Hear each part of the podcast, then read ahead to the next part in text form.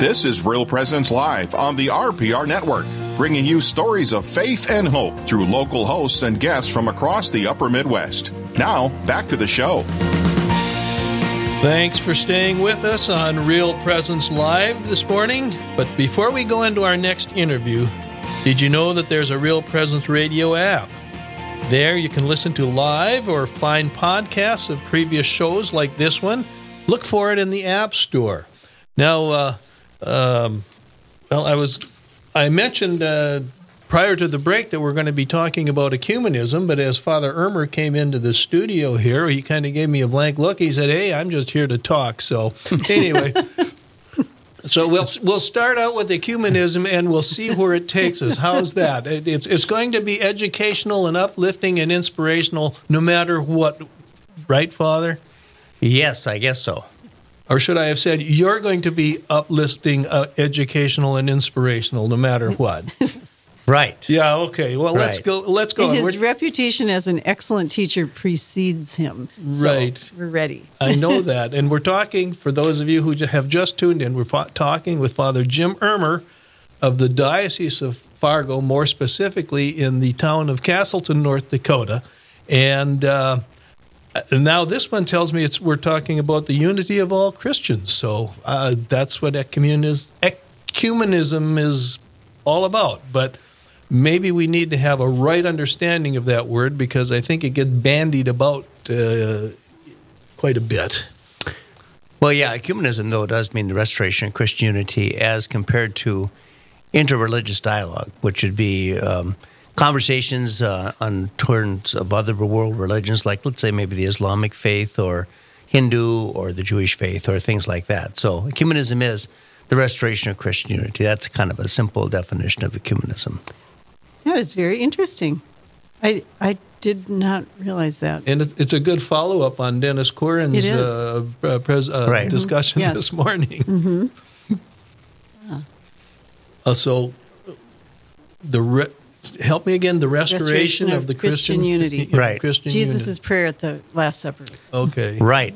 John seventeen. Okay, absolutely yes. So it's not the idea that all faiths are the same, and we just have to come to an understanding that. Uh, you know, we're, we're all we're all just a little bit different, but everything's the same from the religious standpoint. Well, we do have some core beliefs, certainly in the person of Christ and the resurrection, and uh, yeah, we certainly have deeply fundamental convictions about uh, what Christianity is about. But we do have other differences, without question. Mm-hmm. Yeah, yes. yeah. I'm just trying to make the point because uh, I forget what is the term multiculturalism. Right. You know that that's another term that's kind of being bandied about, where you know your uh, your, your your particular faith really doesn't matter. Right. We're all the same. Right. And that's not what we're saying at no. all. No, I mean, uh, ecumenism recognizes that in the course of 2,000 years of Christian history, there's been ultimately two huge breaks in uh, in uh, the Christian faith. One is certainly in the 1000s when the East and the West uh, split. Uh, what we know as kind of the Orthodox churches, the Russian Greek Orthodox, would be one big split. And of course, what happened in the 1500s, what, what is classically known as the Protestant Reformation in the West. So the East West divide in the 1000s and the the Great Western kind of collision of uh, faith understandings in the 1500s. So, yeah, mm-hmm. that's so restoring those back would be what the goal of ecumenism is about. And in our most recent concern with Germany in the church. Well, yeah. there's lots of understanding yep, going yeah, on in the there, church. That's right. okay. Mm-hmm. Yeah. Well, I think it's kind of interesting, though. You know, when you talk about you know restoring, you know, like you know, kind of trying to rewind the Reformation to some extent. The you know that uh, people have. Uh, I think a lot of our Protestant brothers and sisters are kind of surprised about, you know, how really there are a lot of things that we do have in common. Without question. Yeah. Without question. Yeah. I mean that's that's fact. I think it's uh, many of the things that are not uh, specifically about the person of Christ, but certainly the nature of the church and what makes up the church and uh, that's where a lot of uh, different practices and different theologies have emerged in the course of certainly the Protestant Reformation, but also with Eastern Church. And uh, you know, um, it's things like the papacy. Um, you know, those kinds of. That's a huge question for I think the Eastern Church, uh, the role of the Pope in the life of the church and uh, how they understand that versus you know how certainly the Catholic Church of the West would understand itself. So, yeah. and we can also look back to our last uh, guest, Father Andrew, talking about Marian devotion. Yeah. You know yeah. that that's a tough one. You know, you know, so many times when we're listening to uh, uh, Real Presence Radio and uh, you know, like on the the journey home, talking to people who have converted from Protestantism to, to Catholicism, it's kind of like what was what was the, the last thing you know that you had a hurdle you had to overcome, and a lot of times they say, Mary. You know, although that wasn't Father Andrew mentioned that that wasn't true, there that all of the I don't think we can call them founders, but the particular leaders in the Reformation had devotion to our Blessed Mother, a strong devotion to her. Yeah, and I would say, you know, you you this is a pretty nuanced discussion when you mm-hmm. talk about uh, Protestant Christianity. It's not as monolithic as, um, you know, when I taught a course at Shanley uh, back when I was there from 1980 to 82. Uh, one of the things was in church history, and I, there was a good book, and uh, there was uh, I kind of one of the first times I ran across the basically four big divisions within uh, within the Protestant kind of Reformation period was what was called the Lutheran Reformation, and then there was the uh, Reformed reformers, which would be more John Calvin, uh, the more Presbyterian kind of things that have emerged out of that. Certainly, there was then the radical reformers, which would be much more uh, literal in terms of interpretation of scriptures. We maybe call that the more Baptist tradition uh, in the present day that we live in. And of course, there was the English reformers, which is the Anglican, the Episcopalians, uh, and even the Methodists come out of that kind of a history. So it's a very nuanced discussion when you get into Reformation history and what was going on. And uh, I think a lot of people, you know, look at practices, you know, like the rosary. Okay, Catholics do that, Protestants don't. But, you know, you get into high church kind of uh, Episcopalian, Anglican church, very deep devotion to Mary, the saints. So, I mean, you can't put everything in the same basket. And I think that's one of the things that has always intrigued me about ecumenical studies is that to know that nuance and not to put everybody and limp uh, or lump everybody together in the same basket. Do you think that ecumenical studies, uh, when you look at kind of the the uh, the history of the post Reformation, you talked about the four main splits just a second ago and then you think in terms of look look what's happened from there. You know, even the splits have split and split right, and split. Right, you know, and now, right. now, I don't know how many different denominations that you have. Is, Hundreds. Is, is, would you say that part of ecumenism is to try to reel some of that in?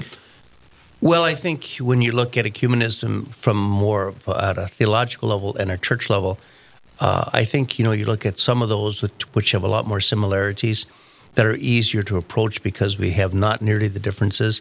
Certainly, the Anglican Communion would be, and what would ought to be the Episcopalian in this country. They certainly have a lot in common, but they too would have a high church and a low church. Once, you know, high church Episcopalian would be very highly liturgical. They call their priests fathers. Uh, they have, uh, you know, they have great devotion to Mary.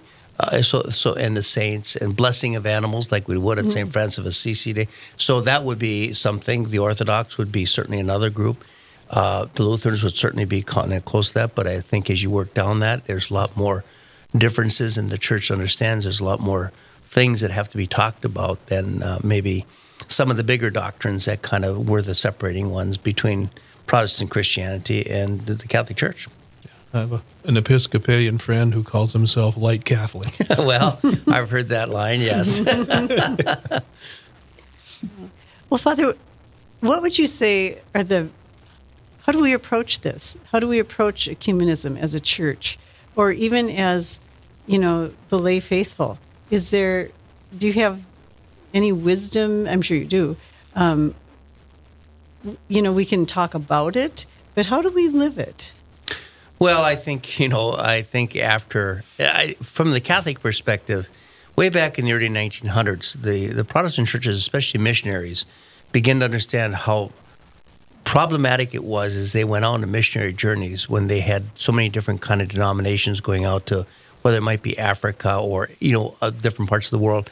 And so that that was the beginning of the World Council of Churches. That could we come together and establish them? That was just Protestant churches coming together and of course, then there was the Catholic uh, National Conference of Churches. And the Catholic Church did not actually join that kind of coming together in the early 1900s. But in 1962, with the beginning of the Vatican II Council, one of the decrees was on ecumenism, and one of the very opening lines in that decree was the restoration of Christianity is one of the reasons why Vatican II was called. So that's when the Church, Catholic Church, really entered into this kind of uh, the what we, we would call now the ecumenical movement in a big time. Were there representatives from those? Yes, and now we do. Now, not as a, at one time it was not official members, but kind of joined as kind mm-hmm. of uh, uh, observers. You might want to say. Mm-hmm. And uh, so when I went to the seminary in 19, you know, uh, I was in St. Paul Seminary, and we could take a few courses if we wanted to from neighboring seminaries. And one of the ones was a theology in the ecumenical movement uh, by at the Luther Seminary in the Twin Cities, and it was uh, taught by Warren Quanbeck, who had been one of the observers, Lutheran observers, invited to Vatican II. So he was clearly from the the three years of 62 to 65. Mm-hmm. He was an observer from the Lutheran Church at that council, and he I always thought was a marvelous course. He was the most respectful of you know differences in church teachings, but I thought he gave a very interesting kind of thing. How do we work now towards this restoration of Christian unity? So my course in the theology of the ecumenical mission uh, uh, church was taught by a Lutheran professor of uh, their theology at Luther Seminary. And that always intrigued me. I come from a history where my mother was Presbyterian, mm-hmm. my grandfather was. Um, and I've seen it kind of on a practical level. So I've always had this interest in ecumenism and more than why did the splits happen? What were the kind of foundational reasons why this thing happened in the 1500s? And again, you can never get into those questions without understanding history. Mm-hmm. And what was happening in the culture? Well, at that mm-hmm. time, you know, you know, it's in 1417. You know, Luther was born in 1483, but in 1417, the church you know, was divided, It had three popes. This was not a great time in the life of the Catholic Church. And so the church was reeling from a lot of problems, internal problems. Mm-hmm. And uh, I took a course when I was in Rome from 1995 97, a number course in, in ecumenism, because you can get a degree, advanced degree in ecumenism, oh, if really? you want to, in Rome at the Angelicum University. So I took these courses just as side issues. But, you know, there's been a lot of reform movements in the church. And one of the ones interesting as you kind of lead into reform movements was uh, the poverty movements uh, early in the 1200s. And the only poverty movement that was accepted by the church was the Dominicans and the Franciscan order.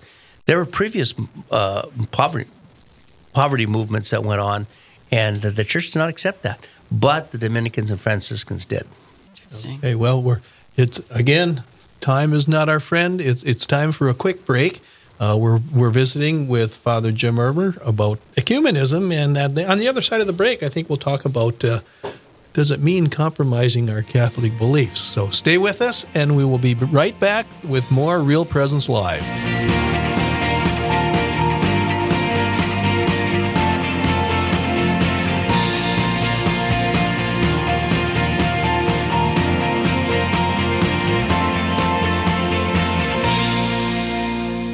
you know, one of the things for me, the, the, this concept of making holy the day, you know, not just one moment, but the whole day. And you know, as as a member of the clergy, we pray the liturgy of the hours, um, you know, throughout the day, various times of the day. And for me, that is that's kind of what's grounded my day in always being there, turning to God. But when you're, you know, when you're at work when you're driving in your car there's a lot of a lot of things you can listen to a lot of voices that can be out in the world talking to you and putting on real presence radio and, and having you know that that presence there um, is a great way to make holy the day even those little voices that just keep us thinking about god all day long not only does it connect us more with our Lord, but it makes those little struggles that you deal with on an everyday basis so much easier to deal with. Hello, this is Mike Kidrowski, the Director of Advancements for Real Presence Radio, with today's Plan Giving Minute. Philanthropy is an expression of your generosity with the understanding that your gift to the church will make a difference. There are many ways in which you can make a gift to further God's work. Most of us are familiar with cash gifts we give regularly to Real Presence Radio. However, another way of contributing is through plan giving, which may allow you to give more than you've ever dreamed possible. The goal of Plan Giving is to help you plan your estate and charitable giving in a way that benefits you, your family, and our mission. There are several ways you can make these plan gifts and enjoy tax and income benefits. For more information, please visit our Plan Giving website at rprlegacy.org or call me at 701 290 4503.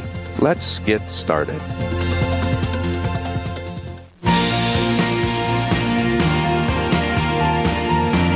You're listening to Real Presence Live. Now, back to more inspirational and uplifting stories and a look at the extraordinary things happening in our local area. Heard right here on the RPR Network. Welcome back to Real Presence Live.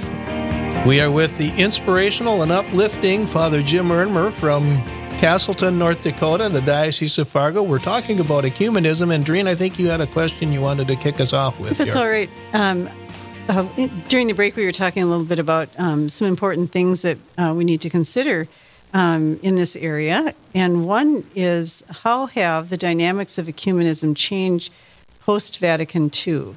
So, I, you know, anticipating uh, like social and cultural changes in the world, and how have that in, how how have they influenced other churches, and how do we deal with that in in our work of Christian unity? Uh, well, I'm a subscriber to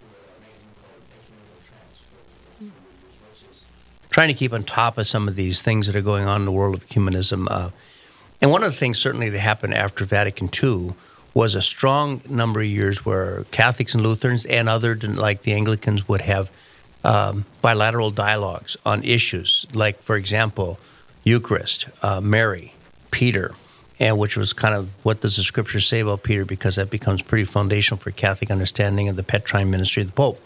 And so dialogues were a very uh, significant part of those early years of ecumenism, and a lot of the wonderful things happened. Um, but I think as more and more churches begin to have internal issues and uh, maybe like ordination of women, uh, questions maybe that are really practical kinds of questions in this day and age of gender ideology and all those kinds of issues. There was a talk at one time that maybe because of dogmas we couldn't kind of get together. We'd have a lot more time to spend on that. Maybe in moral issues we could. That was the initial thing that maybe we could sit down, whether it was with the poor or other kind of moral. And that became something that I don't think was uh, necessarily easily done either. We have many splits on those kinds of issues too. And so I think the more recent kind of a thing is where Pope Francis has, you know, I know a lot of people maybe don't like that, but it's about dialogue and encounter. Mm-hmm. That you're not going to get into these issues unless you're willing to sit down and come, have a conversation, and not just have a conversation, but really encounter the other person. And the reason I think that was very, for me, a personal thing was my grandfather, uh, who, like I said, was Presbyterian, he had two daughters. My mother was one of them. You know, my, at least as my mother tells the story, that he, if he told his two daughters if they married a Catholic, they'd be cut off from the will. well, uh, so when their mom and dad got married, for three months he did not talk to my mother in the streets of Wall. He'd pass her by. Now, I never knew my grandfather like that, okay? So he was just Grandpa Ferguson, and mm-hmm. he was, uh, but when he uh, was dying, uh, it was interesting. In the eighth grade, my grandfather died. And uh, my dad, who was the Catholic, compared to the other son in law, who was a Presbyterian, my dad was the Catholic, was made the administrator of the estate. Something happened there that always was intriguing to me as I got older in life. What happened there that that kind of movement happened? And I think a part of that is is exactly what Pope uh, Francis talking about. As you enter in a dialogue and have conversations and encounter, because we always visit our grandparents on Sunday. Mm. So I never knew this side of my grandfather at all. I, I just seriously wish he would have been alive when I was ordained because I think it would have been so much fun because he obviously was a very religious man mm-hmm. and had a deep faith. And my mother acquired that, you know, when I was growing up. She did not become Catholic until I was in the third grade. So they were married for a number of years before she entered into the Catholic Church herself. So it's, uh, to me, that's what I think. So what's happened is kind of where we are today that Pope Francis asks us to maybe enter into a dialogue and encounter because we are got lots of differences, not just in dogmas and stuff of that nature, but also moral issues and spiritual issues that are uh, present running in our politics and our culture that we live in. It helps that us to understand one another yeah. too as a first well step. i was at time when i was here i was at Charis institute over at concordia they had that institute on ecumenism i think i was the first catholic priest who was head of that uh, as their board of directors so I've always had a great interest in, and you sit down and you meet lots of kinds of people, and and I think you share kinds of conversations, and you become mm, okay. Well, we don't have many. We there's a lot of wonderful human spirit that we have in common. We should uh, grow in that kind of thing, and the conversation can grow, and you can get a chance to evangelize. Why does the church teach this? Or understand the Catholics say this? Is that true? Well, that's not quite true, and you get to have nuance. You know, Yes. the devil's in the detail. Yeah, I guess. Did you have a question? Well, I, I well, I got a a, diff, a different question, but I think it's kind of related, and that is, uh, you know, on the Catholic side of this equation, some people think in terms of well, this whole ecumenism just means you know we got to compromise our Catholic beliefs. Yeah, that was the sadness. When I was in Rome from 1995 to 1997, I lived at the Casa Santa Maria, which was the house for graduate priests, priests who were already ordained, but, going back to Rome and getting uh, another degree. I was getting mine in moral theology. And uh, so I had this interest. So, like I said, I went to courses, additional courses in ecumenism. And I, it was kind of a sadness a lot of priests, I think, thought that, well, ecumenism is when they come on back, we'll be willing to talk. And so there wasn't even an openness to kind of engage in conversation which is certainly not what Pope John Paul II said in his encyclical letter in 1995, Ut Unum Sint, that all may be one, that comes from John mm-hmm. 17, that prayer for Christian unity, where he said, you know, the Catholic Church is irrevocably committed to ecumenism because that's the will of the Father, that all may be one, is, you know, when Jesus prayed in John 17.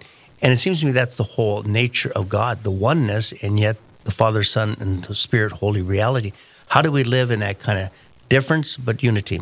Mm-hmm. And I think that's so. I'm not so sure. You know, when you talk about maybe differences, yeah, we have differences in the church. I think is willing to say some powerful things in the catechism that I'm, you know, that I think when you have people joining the church, I, I always want to sit back and explain to them. You know, the church says, you know, in the catechism, the church subsists in the Catholic Church. The Catholic Church possesses the fullness of the means of salvation. Those can be considered very like arrogant statements, I think. On a, but that's not meant to be that. There's meant to be a fullness here. Hear what it is. Let us open that fullness up to you, and rather than a compromise, I think it's much more an invitation in the in the spirit of wisdom.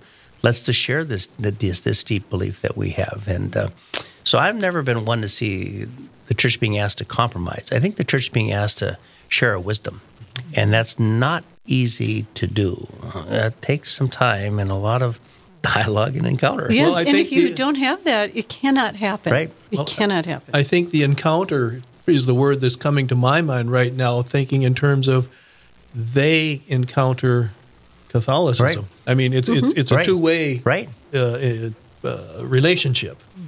I think you know what I, one of the things that I'd say when you look at the heart of what the break was about. I think there's a really uh, anthropology here that really needs to be talked about. I think the Catholic Church has a much more positive theological anthropology and understanding of what it means to be human from a mm-hmm. theological perspective. Mm-hmm. Luther had a very uh, de- a sense that the world was pretty deprived after the fall of S- Adam and Eve to a point where, where there was a total depravity to almost. That has never been a Catholic view. And I mm-hmm. think if we can maybe get back to that, a lot of things might begin to be a little bit better. Amen. Okay, Yes. amen. And that's a good. Oh. We're, we're right at the break time, but before we do that, I'm going to put you on the spot, Father, to give us a blessing before Okay. we turn off. Mighty God, as we gather today, always in the spirit of the oneness of the Godhead, we pray for oneness among us as a body of believers, that you would lead us in truth and love, that which is of your will and your life and your love for us. We ask and pray this through Christ our Lord. Amen. Thank you, Father. We've been talking with Father Jim Ermer about ecumenism. There's probably more that we could talk about, but uh, our, our time has come up, and it's uh, it's time. And thank you, Father, for coming in today. This- Amen. uh, it's been a great discussion, and now it's time for our technical director's uh, preview of the next show. So, Eli, the mic is yours. Hey, thanks, Jack. Great show today. Got another good one coming up for you tomorrow morning, 9 to 11 a.m. Central, here on the Real Presence Radio Network. That'll be hosted by Dr. Chris Burgwald and Heather Carroll, live from the Pastoral Center in Sioux Falls, South Dakota. They'll start off the show with Sister Mary Thomas. She'll talk about her ministry as a presentation sister. Then Father Jim Zimmer of the Diocese of Sioux Falls will ask, Whom are you looking for? He'll talk about finding God in disappointments and the unexpected moments in life. Plus, Marie Mullen will talk about education with a higher purpose. All that and a whole lot more is coming up on the next Real Presence Live, 9 to 11 a.m. Central, right here on the Real Presence Radio Network. Right back to you.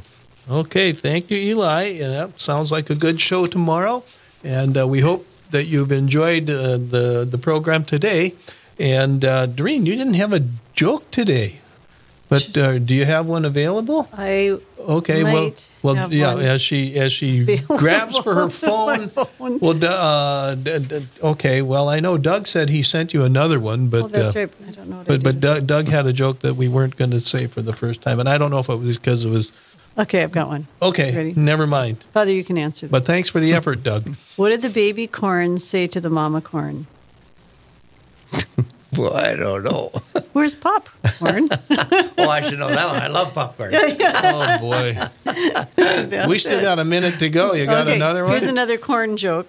What does corn say to a compliment? What does corn say to a compliment? Corn say to a compliment. I don't know. Thank you just seems does not that right. So. No, Oh, shucks. I get Yeah, it. I you get, get it. it? Okay. Yeah, very good. Yeah, I'm even you Eli's Eli's That's laughing in happens. the in the control You room. You shuck corn, okay? That's right. You just check in case you're on a farm. I He's a it. teacher by nature. Well, he's a farmer too. yeah, that's right. Yes. Okay. One more. Sure. Okay. What do you call a smashed chickpea? Hummus. Almost. Um, Homicide. homicide. Okay, I get it. Okay, well, s- you it's know, spring, time to plant our gardens. I'm not going to say stay tuned for more of that because we're uh, we're signing off now, but we'll be back probably in another month. So uh, thanks for tuning in to Real Presence Live, and stay tuned for more Catholic programming on Real Presence Radio. This Thank has you, been Mr. Real Presence Live on the Real Presence Radio Network. Real Presence Live brings you inspirational stories of faith and a look at the good and holy things happening in our local area. Weekday mornings from 9 to 11 Central. Tune in for an encore of each show beginning Saturday morning at 6. Get the podcast any time of day or night at yourcatholicradiostation.com or on the Real Presence Radio app. And remember, you can be a part of the conversation through Facebook and Twitter. Real Presence Live, local, engaging, and live on the Real Presence Radio Network.